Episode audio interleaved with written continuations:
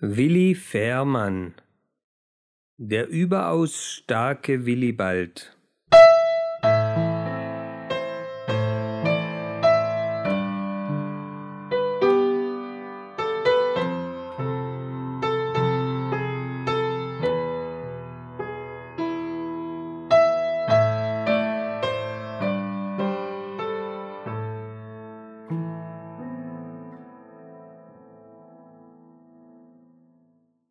zwei In dieser Nacht nun, als der Präsident gerade zur großen Beratung gerufen hatte, da verbreitete Mausehugo eine fürchterliche Neuigkeit. Denkt euch nur, sagte er und riß die Augen weit auf, eine große, getigerte Katz soll um das Haus herumschleichen. Gefährlich, gefährlich, jammerte Mausi Karin. Mein Großvater hat erzählt, dass sein Großvater von einer Katz erwischt worden ist. Er soll gerade auf der Fensterbank gesessen und den Vollmond angesungen haben. Was hat die Katz denn gemacht mit dem Großvater von deinem Großvater? fragte die Mausi Mimi, und ihr blieb vor lauter Angst fast die Stimme weg. Sie hat den armen Mausemann mit Haut und Haar, hier verstummte die Mausikarin, aufgefressen wollte sie nicht aussprechen, ihr lief auch ohne dies ein Schauer über den Pelz. Lasst die alten Geschichten, tadelte der schlaue Mäuse Josef die Mausefrauen. Überlegt lieber, was wir anfangen wollen, wenn die große getigerte Katz plötzlich in unser Haus eindringt. Wir werden gründlich beraten und dann abstimmen, schlug der Mäusepräsident vor. Ich zähle die Stimmen aus und dann lange Beratungen, natürlich, unterbrach ihn die dicke Hermannmaus. Anderes fällt dem Herrn Präsidenten nicht ein. Lange Beratungen wären unser schnelles Ende. Der schlaue Mäuse Josef nickte heftig mit dem Kopf und fuhr fort. Ein Präsident lässt reden und reden und abstimmen und abstimmen, dann zählt er und zählt er, und wenn er endlich fertig ist, dann hat die Katz uns längst gekrallt. Ins Loch müssen wir fliehen, sagte Lilimaus. Im Loch sind wir sicher. Ja, ja, stimmte Mause Friederike zu. Meine Freundin Lilimaus hat recht, in unserem Loch sind wir vor jeder Katz sicher und können in Ruhe beraten. Lilimaus soll schweigen, brüllte der überaus starke Willibald. Schweigen soll sie. Wer weiß, vielleicht haben wir den ganzen Schrecken nur ihr zu verdanken. Sie hat gesehen, dass die Tür zum Garten nicht geschlossen war. Wie kommt es, dass wir das nicht auch gesehen haben? Wir waren doch alle in der Küche. Als die Mäuse verdutzt schwiegen, fuhr Willibald fort. Ich will es euch sagen. Ich nehme an, dass Lillimaus selbst die Tür geöffnet hat. Warum sollte Lillimaus das tun? fragte Karlemaus ungläubig weil sie keinen anständigen grauen Pelz hat, weil sie weiß ist, weiß wie die Kacheln in der Küche, weil sie hässliche rote Augen hat, sagte Willibald gehässig. Sie gehört gar nicht zu unserem Rudel. Vielleicht hat gerade sie die große getigerte Katz angelockt. Eine weiße Maus, das weiß doch jedes Mausekind, die kann man schon von ferne erkennen. Anständige graue Mäuse dagegen fallen nicht auf. Lillimaus ist eine Gefahr für uns alle.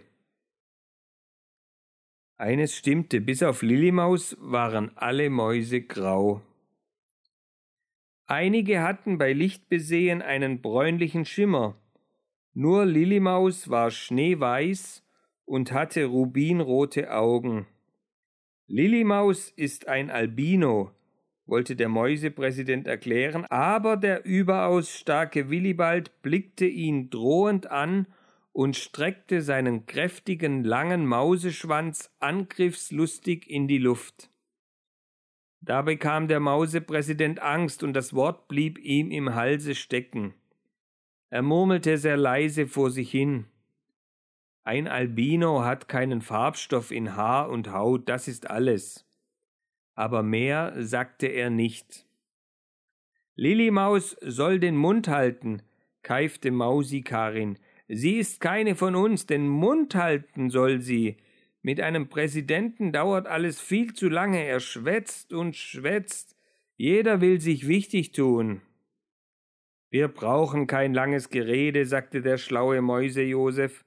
Wenn einer ganz allein zu bestimmen hat, dann geht alles schneller. Ruckzuck. Die dicke Hermannmaus rief Wir brauchen keine Wahl, wir brauchen keinen Präsidenten, was wir in diesem Haus brauchen, ist ein Mäuseboss. Punktum. Wenn wir einen starken Mäuseboss haben, dann geht alles besser und schneller, alles wird sicherer, ruckzuck, wiederholte der schlaue Mäuse Josef. Keine Maus braucht mehr die Katz zu fürchten. Es ist auch ohne Boss ganz schön bei uns, fiebte Lillimaus. Wir haben doch einen guten Präsidenten gewählt. Wozu brauchen freie Mäuse einen Ruhe? brüllte der überaus starke Willibald. Der Mausegeorg wird abgesetzt. Er reckte sich hoch auf und rief mit feierlichem Ton In gefährlichen Zeiten braucht ein Rudel einen richtigen Boss. Ich werde euer Boss sein, Punkt um. Ich, der überaus starke Willibald, so wahr ich einen kräftigen langen Mauseschwanz mein eigen nennen kann. Er sprang auf den Globus und rannte, wie noch nie zuvor eine Maus gerannt war. Der ganze Erdball erzitterte unter den Tritten des überaus starken Willibald. Er rannte über China hinweg und über Japan und über den riesigen stillen Ozean und rannte und rannte. Schließlich rutschte er längs über ganz Afrika und plumpste auf den Teppich. Dreiunddreißig. Der abgesetzte Präsident hatte laut mitgezählt und alle Mäuse staunten über diese Leistung. Dreiunddreißig, wiederholte Mausikarin ganz andächtig. Dreiunddreißig, und er hat viele Länder unter seinen Füßen gehabt. Willibald, schrie die dicke Hermannmaus und ihre Stimme überschlug sich fast vor Begeisterung. Kein anderer als der überaus starke Willibald soll unser Mäuseboss sein. Punktum. Viele Mäuse aus dem Rudel jubelten Willibald zu. Der schwang sich auf die Lehne des roten Plüschsessels und winkte den Mäusen huldvoll zu. Um ihn hatte sich ein Trupp starker junger Mäuse geschart, der wild und entschlossen auf das Rudel hinabschaute. Lillimaus hockte sich tief in den Schatten eines dicken Buches, ihr Pelz sträubte sich und die Schnurrbarthaare zitterten. Sie fürchtete sich vor allem, was nun folgen musste. Es konnte sie auch nicht trösten, dass Willibald versprach, er wolle dafür sorgen, dass alle Mäuse satt würden, dass alle Mäuse in Sicherheit leben könnten, dass alle Mäuse das Paradies auf Erden bekämen. Und genau das und noch viel mehr versprach Willibald in den ersten Tagen seiner Herrschaft.